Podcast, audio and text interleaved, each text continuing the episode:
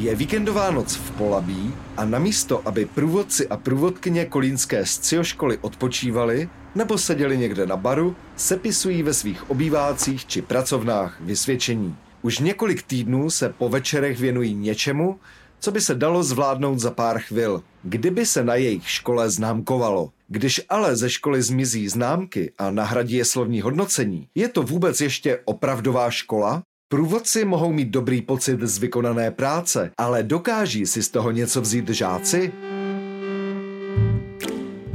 Vítejte u seriálu Základka, prvního českého dokumentárního podcastu o škole, rodičích a dětech. Známkování je velké téma a lidé se kvůli němu dokáží pohádat stejně jako před volbami. Hodnocení výkonů dětí čísly je přehledné a jasné a umožňuje rychlé srovnávání. Jsou mu nakloněny čtyři pětiny naší veřejnosti a uplatňuje ho více než 90% škol. Slovní hodnocení zase může vystihnout širší množství aspektů práce dětí a jejich fungování ve škole a v kolektivu, schopnost spolupráce i vztahy s druhými lidmi. Než začneme rozdávat vysvědčení, pojďme proskoumat, na co se tady klade důraz. Co je vlastně to, na čem je potřeba stavět? To individuum nebo kolektiv? Je to takový trochu binární pohled, ten kolektivismus versus individualismus. Je pro nás důležité, aby se tam objevovaly oba ty prvky, aby to byla nějaká uh, synergie toho, v čem to dítě je dobrý, v čem je, se může rozvíjet na úrovni toho, toho individua, kde jsou jeho silné stránky, kde jsou nějaké kvality. Tak to je ta jedna stránka, je možná ta individuální. Ale pak je vlastně důležitá i ta kolektivní, ta společná, protože my jako lidi nefungujeme izolovaně, ale jsme součástí nějaké skupiny, nějaký, nějaký komunity. Jsou sousedských vztahů a prostě celospolečenských vztahů. Takže eh, pro nás vlastně i důležitý, aby děti chápali, že jsme eh, součástí něčeho širšího a nechceme vlastně pěstovat takový ten individualismus u těch dětí.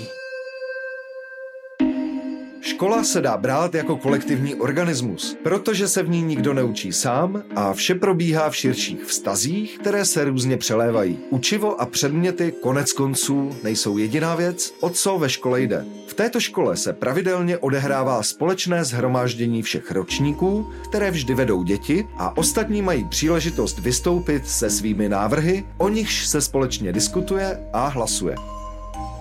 Dneska povede schromáždění Emily a Mája, tak jim předáváme slovo a prosím, abyste je všichni respektovali. Hanka navrhla návrh na zvířecí den prvního trojročí. A jestli k tomu chce něco dodat, tak... No, ten zvířecí den, to my jsme vybrali nějaký den a vzali bychom si do školy zvířata a ty, co mají alergii na zvířata, tak by jeli s druhým trojročím na nějaký výlet. Jenom reakce, že třeba jsou i určité hranice na ty zvířátka. Určitě by to asi nebyly kočky a ryby. Proč by ne kočky? Já ne, nechci zvířecí den, protože nějaký zvířata by mohly zabít jiný zvířata a, a potom by se to tady nějak muselo řešit. Kdybych tady vzala třeba sem svoje štěně a ono teda na ty zvířata je moc hr, takže by i kočku, i ryby a takové věci by vlastně zabil. No. Když tak ty zvířata budou třeba na vodítku nebo v nějaký kleci. Kdyby vlastně někdo neměl žádný zvíře a ostatní by sem přinesli ty zvířata, tak by mu to bylo možná trošku líto, že vlastně sem nic nepřines ještě k tomu můžou tady něco zničit, ty zvířata. Já si jako nedokážu představit technicky, jak by to vypadalo, kdyby sem každý nebo půlka dětí přinesla nějaký zvíře v jeden den, všichni dohromady. A my bychom se tady vlastně měli domluvit, jak to jde udělat. Tak budeme hlasovat. Jo, hlasovat. Uh, buď v jeden den prostě přineseme všechny zvířata, třeba želvu a psa najednou, anebo uh, postupně. Kdo, kdo hlasuje postupně? 24. Všech, kdo chce všechno najednou? Nikdo. Verča. No tak Verča. Kdo nechce vůbec mít den zvířat? Raz, dva, tři. Osm. Uděláme skupinku. Kdo chce být ve skupince na, na jaký týden nebo jaký měsíc? Prostě na zvířecí den. Taková diskuze se může jevit jako zbytná, ale může pomoct schopnosti vystupovat před ostatními, formulovat názory čelit protinázorům i kritice nebo akceptovat rozhodnutí ostatních. Vzhledem k tomu, že se na pozadí scény zhromáždění tyčí reklamní banner z principy školy, pojďme si projít, které oficiální věty mají děti každý den na očích. Mohla bys je přečíst, co jsou to za hesla, slogany, hodící se do této marketingové doby? Řídím a poháním své učení, vybírám si, co si pustím do, do mysli, rozumím sám sobě, odolávám nejistotě i stresu, buduji a udržuji dobré vztahy, konám dobro a stavím se zlu, jsem tvůrce budoucnosti a mám život ve svých rukou. Ale myslím si, že tady tyhle ty kompetence, které se nedají měřit, nejsme úplně zvyklí je měřit, tak mají svoji velkou cenu. Prolínání individuálních a kolektivních zájmů, tedy uvědomování si, co chci a zároveň vnímání potřeb druhých, se může stát silným motivem diskuzí, jak ukáže ta následující. V ní hraje roli společný prostor a jak se k němu chovat a jak ho vnímat. Je klidně možné, že i školní dny věnované tématům, jako je ekologie či chudoba, vedou k tomu, že největší důraz budou děti překvapivě klást na šetrnost. A jdeme na další ten návrh. Mít teplo v šatně, to jsem navrhla já, protože vždycky chci být v šatně, ale je mi tam vlastně zima. Musím uznat, že tam je fakt zima a ti, co hrají fotbal, se sice zahřejou, ale pořád je tam zima. Mně jde o to, eh, že to asi úplně není možné, že to, protože je to docela velký prostor a byl by docela nákladný a těžký ho vytopit. Když tam každý přijde, tak aspoň na chviličku otevře dveře a to teplo jde pryč a přijde semka trošku zima. A potom, když se to nastřádá, tak by museli strašně hodně moc topit, aby tam fakt bylo dole teplo. Takže by to bylo plejtvání elektřinou a plejtvání penězma. Prostě by to hodně stálo a tak je, jako nic ti nebrání v tom, že si třeba můžeš ráno nechat mikinu. Vážně to bude stát hodně peněz. Tak asi ten návrh zrušíme. Zrušit, Zrušit návrh. Navrhuju.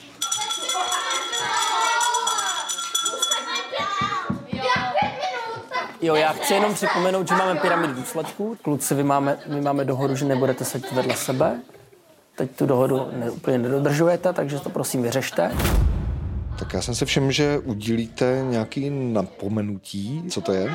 My tady teď máme nový systém eh, pravidel nebo důsledků, říkáme tomu pyramida důsledků a je to taková pyramida, po které eh, děti postupně postupují až nahoru, jakoby od nej nějakých eh, nižších důsledků jejich chování až po nějaké jako závažnější. Co bylo důvodem, že se to zavedlo, ta pyramida důsledků? Hlavně se potýkáme s tím, že v těch hodinách je třeba ruch, že se děti neposlouchají a vlastně nám docházelo, že se nemáme moc na co odvolávat, že jakoby máme nějaký pravidla, ale že se dají vlastně porušovat jako do nekonečna. Takže jsme jako hledali něco, co budou mít všichni na očích, nebo o čem všichni budou vědět, že to je nějaký systém, podle kterého se řídíme. A teď to funguje, že se odkazujeme rovnou už k tomu jako hele, napomenutí už máš dvě. Vlastně před několika měsíci vlastně jste říkali, že jako tresty nebudou, nefungujou. Co tady tohle? Není to jako v rozporu s tím? Jako ty děti nedostávají trest, ale spíš jako prostor nějak to napravit a jako by sami vymyslet, jak to můžou napravit. Že to nikdy není tak, že my bychom jim řekli prostě uh, od teďka budeš dělat tohle a když to nebude fungovat, tak prostě budou další, další průšvih, ale oni sami sami řeknou, tak já teda zkusím tohle a když to nebude fungovat, tak teda budeme řešit, jako hledat jiný řešení. Že se na to jako přijdou sami a v tom to nevnímám jako trest. Než děti dostanou vysvědčení, obdrží ho sami průvodci a průvodkyně od nich. Jeden den totiž rozdali žákům papíry, na kterých je zajímaly otázky jako jak vnímáš naše chování vůči sobě? Dokážeme tě naučit, co potřebuješ a jakým způsobem? Jsme vůči tobě spravedliví a jak se to projevuje? Dáváme ti prostor pro vymýšlení vlastních věcí? Co bys od nás potřeboval či potřebovala? Průvodkyně Anička svá slovní hodnocení od dětí právě se sumírovala je to poměrně plastický ten pohled, eh, nebo ta zpětná vazba, kterou jsem dostala, protože se tam objevují hlasy, kdy děti třeba oceňují to, že s nimi mluvíme respektujícím způsobem, nebo že se snažíme, že se snažím vysvětlovat jim ty věci jako klidně, eh, kdykoliv potřebují, takže jsem tady pro ně. Zároveň se tam vlastně jako objevovaly hlasy, které právě třeba i se vyjadřují k tomu, že nejsem vždycky úplně spravedlivá, nebo z jejich pohledu nejsem spravedlivá, takže mi to jako nějakým způsobem šrotuje v hlavě a přemýšlím nad tím, jak to dělat, aby jsme vlastně všichni měli pocit, že jako se chovám spravedlivě. A pak tady je třeba, jak vnímáš chování Aničky vůči tobě. Komanduje mě. Co bys od Aničky potřebovala, aby nekomandovala? Co bys Anice doporučila, aby její práce byla lepší? Nekomandovat. Prostor pro tvůj osobní vzkaz Aničce? Nekomanduj. Tak když já se fakt strašně snažím, aby, aby jsem nekomandovala, tak se na to teďko jako pokouším podívat se tím druhým pohledem a fakt volit u toho konkrétního člověka jiný prostředky. Ty vysvědčení tady nedostávají od vás jenom děti, ale vy od nich taky. Co to, co to má znamenat? Je škola od toho, aby děti psali vysvědčení? Ano. Myslím si, že pro nás je hrozně důležitý a pro každého učitele, aby dostal zpětnou vazbu od dětí a nemusí to být ve formě tohohle vysvědčení, zrovna jak jsme to pojali my, ale nejlepší je, když dostává průběžně nějakou zpětnou vazbu od dětí na, i klidně na, tu, na tu hodinu, prostě jak, se, jak zrovna se jim ta hodina zdála, jestli se tam něco naučili. Já se nedovedu představit, že mám před sebou jakoukoliv masu lidí a učím pořád to stejně bez ohledu na to, co tam, co mi sedí v publiku. Mně přijde mnohem lepší, když dokážu vlastně navnímat tu, eh, tu skupinu nejdřív a zjistit, eh, co, jaký má potřeby, co jí vyhovuje. Vysvědčení ve školách přichází jen co půl roku. Pro sebereflexy učitelů to může být docela málo. Za dlouhé týdny mohou napáchat na svých žácích poměrně velké škody. V každodenním zhonu nemusí být dost času a energie na to, aby sbor jasně vnímal, co se mu nedaří. Děti měly za úkol sepsat své sebehodnocení, které se stane součástí vysvědčení. Jakým způsobem si ale kritický odstup od sebe sama vytváří průvodci? Například Anička která učí první trojročí. Jak vy sami vlastně poznáte, že se vám třeba něco nepovedlo? Já jsem byla jednou na školení a tam nám řekli úplně super poučku, a to si pamatuju do dneška, že eh, když nefunguje v tom kolektivu jedno nebo dvě děti, tak je to většinou problém těch dětí. Když ti nefunguje polovina, tak je to většinou problém té metody nebo toho, co děláš. A když ti nefunguje žádné dítě, tak je to problém v tobě.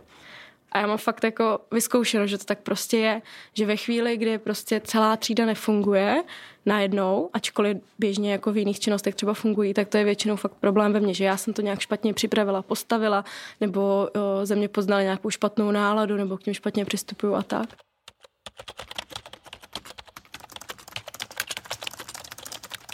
Víkendy strávené nad slovními hodnoceními mají průvodci a průvodkyně za sebou. Každé dítě dostane jako vysvědčení klasický formulář, na kterém jsou odstavce textu v rozsahu asi dvou normostran. Zvlášť se hodnotí čeština, angličtina, matematika a SVS, tedy svět v souvislostech. Důležitým oddílem je ale také celkový pohled na fungování dítěte ve škole. Protože mnozí z nás si to nedovedeme představit, přečtěme si dvě z nich ústy průvodců Aničky a Petra.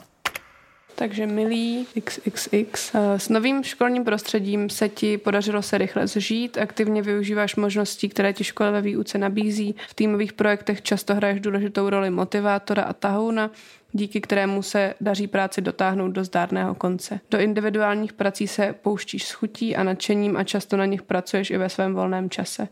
Aktivně se zapoješ do diskuzí, nebojíš se klást otázky, přicházíš s novými nápady. Občas se stává, že se necháš unést emocemi a na některé výstupy spolužáků nebo průvodců zareaguješ nepřiměřeně. Doporučujeme ti najít si vhodný způsob, jak tyto emočně náročné situace zvládnout. Například vydýchat se, odejít nebo si říct o pomoc. Ve škole si našel několik kamarádů, s nimiž se rád bavíš a vytváříte společně vtipy. Poslední době se ti nedařilo dodržovat pravidla, zejména jde o vyrušování během společných aktivit a nerespektující chování a narážky vůči spolužákům. Nejspíš to nemyslíš zle, jenom je potřeba si uvědomit, že to může někomu ublížit. Stále je pro tebe obtížné zapojovat se do skupinové práce s ostatními dětmi. Nicméně od září se posunul v tom, že chápeš, proč je důležité spolupracovat s ostatními. V druhém poletí se zkus více zaměřit na spolupráci s dětmi. Je pro tebe důležité vědět, proč zrovna děláme konkrétní aktivitu a chápat její smysl. Pokud si tím nejsi jistý, určitě se průvodců doptávej. Rádi bychom tě podpořili v oblastech, které tě zajímají a které můžeš představit ostatním dětem. Rozdávání vysvědčení je tady. protože má podobu obyčejného rozdání papíru dětem v kruhu na koberci, zvýznamníme si ho alespoň my tady slavnostní fanfárou.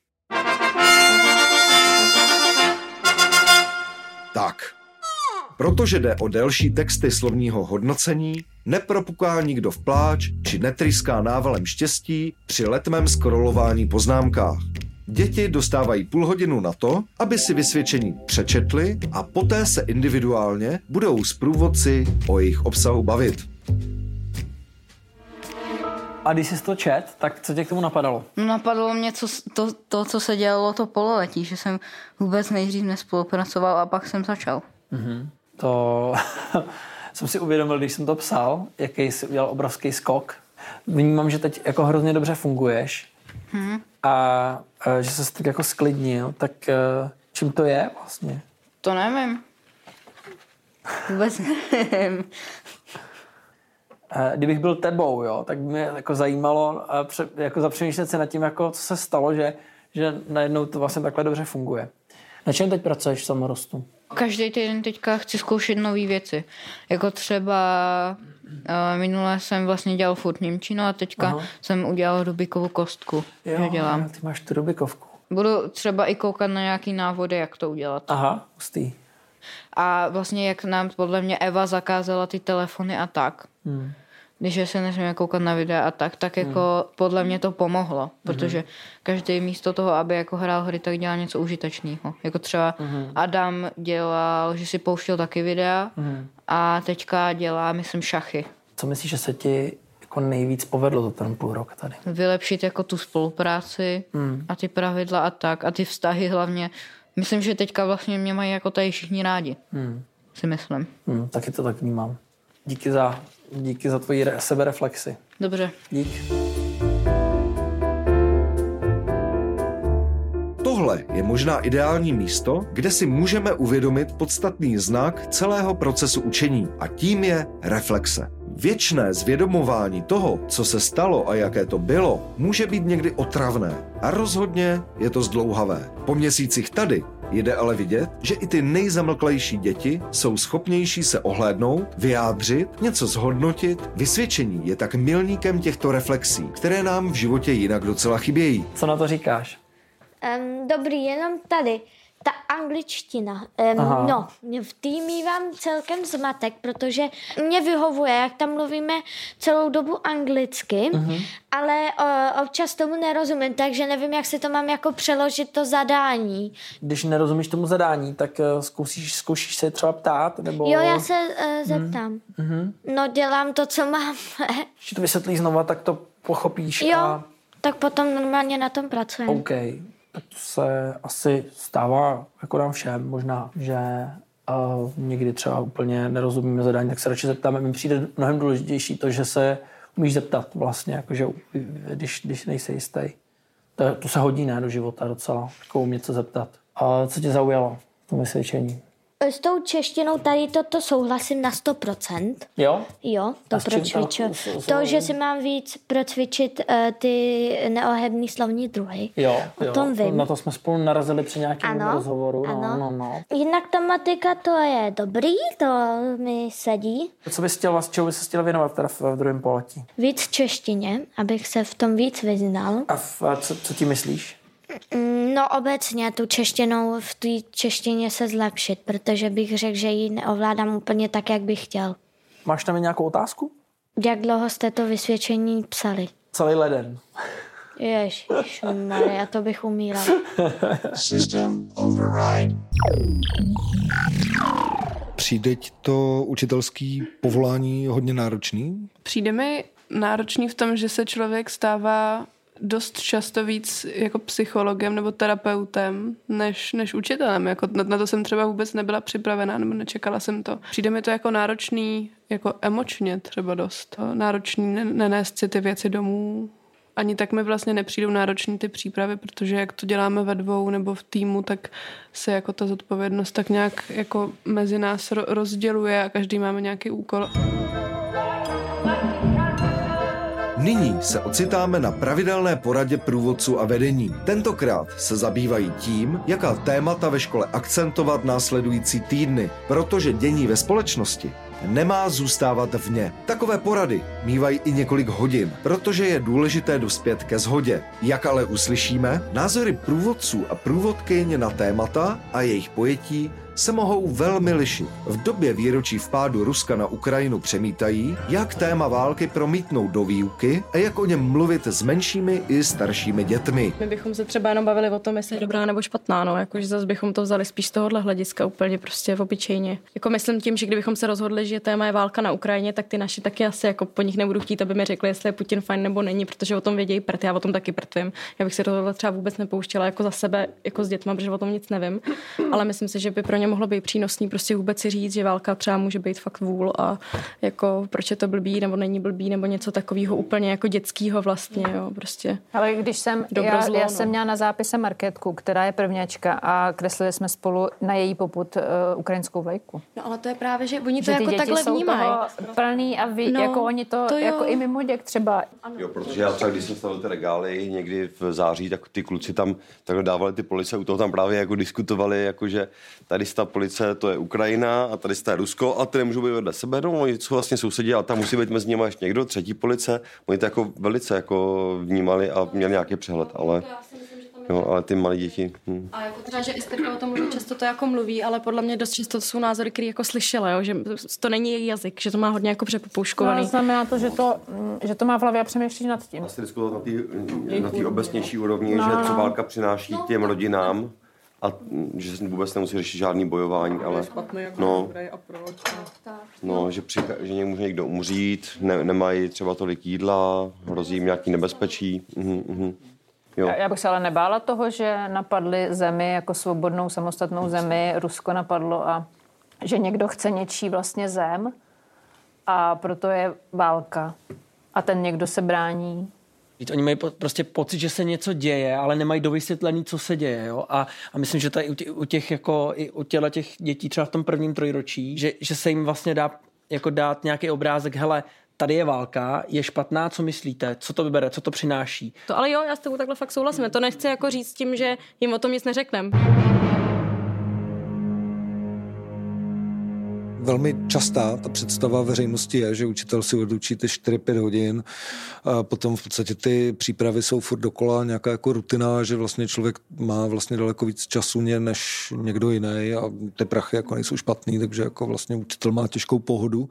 Je to tak? Jako vymyslet fakt dobrou přípravu, třeba na ta SVS. Ta čeština, matika, angličtina ještě relativně jako jde, ale ta SVSK nebo ty středy jinak, tak kolikrát nám ta příprava zabere fakt třeba 4-5 hodin, jo, to je fakt hodně. Zároveň to slovní hodnocení jsme všichni psali prostě třeba 2-3 týdny a teď se k tomu člověk neustále jako vrací a zjišťuje, jestli to je fakt jako správně, jestli opravdu jsme s tím takhle spokojení, protože za to přebíráme jako hrozně velkou zodpovědnost.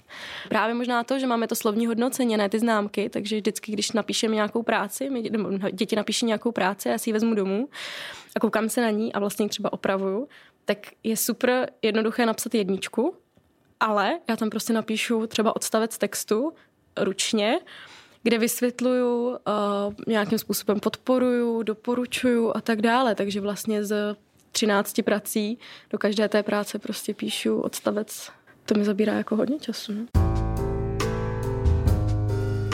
Za pár měsíců škola završí svůj první rok. Celý proces slovních hodnocení se bude odehrávat na novo a děje se vlastně i v tuto chvíli, protože průvodci si o konání dětí ve vyučování vedou průběžné poznámky a diskutují o něm.